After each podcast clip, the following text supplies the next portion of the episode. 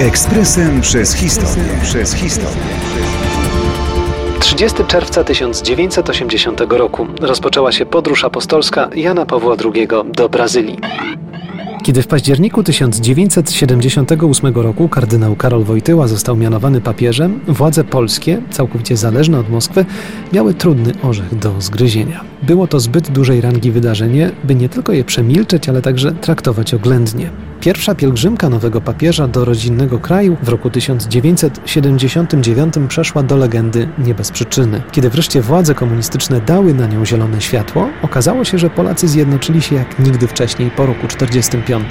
Wątek religijny to jedno, ale poczucie narodowej wspólnoty miało równie wielkie znaczenie. Uwierzyliśmy, że razem możemy naprawdę coś zmienić i zawalczyć o lepsze jutro. Siłą rzeczy każdą podróż zagraniczną papieża polska prasa w kraju relacjonowała. Najczęściej czysto informacyjnie, czasem starając się nagiąć słowa papieża do własnych potrzeb. Kiedy wyruszył do Brazylii 30 czerwca 1980 roku, była to już jego siódma z kolei wizyta apostolska, podlegająca cenzurze prasa w Polsce dostrzegła przede wszystkim wątek mszy, jaką odprawił on w Kurytybie dla imigrantów. Na przykład na łamach Kuriera Lubelskiego z 7 lipca 1980 roku znajdziemy dość obszerną notkę prasową o wizycie papieża Jana Pawła II w brazylijskiej Kurytybie i jego spotkaniu z tamtejszą Polonią. Relacja została rzecz jasna przefiltrowana tak, by czytający wyciągnął tylko te właściwe wnioski. Zacytujmy. Przemawiając po polsku, papież mówił m.in. o niedoli polskich imigrantów, z których wielu porzuciło ojczyznę dlatego, gdyż nie mieli tam pracy. Przypominając tysiącletnią historię Polski, papież położył nacisk na fakt, że korzenie Polonii brazylijskiej tkwią w kraju leżącym nad Wisłą, Odrą i Bugiem. Papież podczas podróży do Brazylii odwiedził aż 13 miast, celebrował wiele mszy, odbył mnóstwo spotkań. Ostatnim przystankiem jego wizyty było słynne, położone na skraju dżungli amazońskiej Manaus, gdzie 10 lipca Jan Paweł II odprawił mszę w intencji misjonarzy, wkrótce potem odleciał do Rzymu.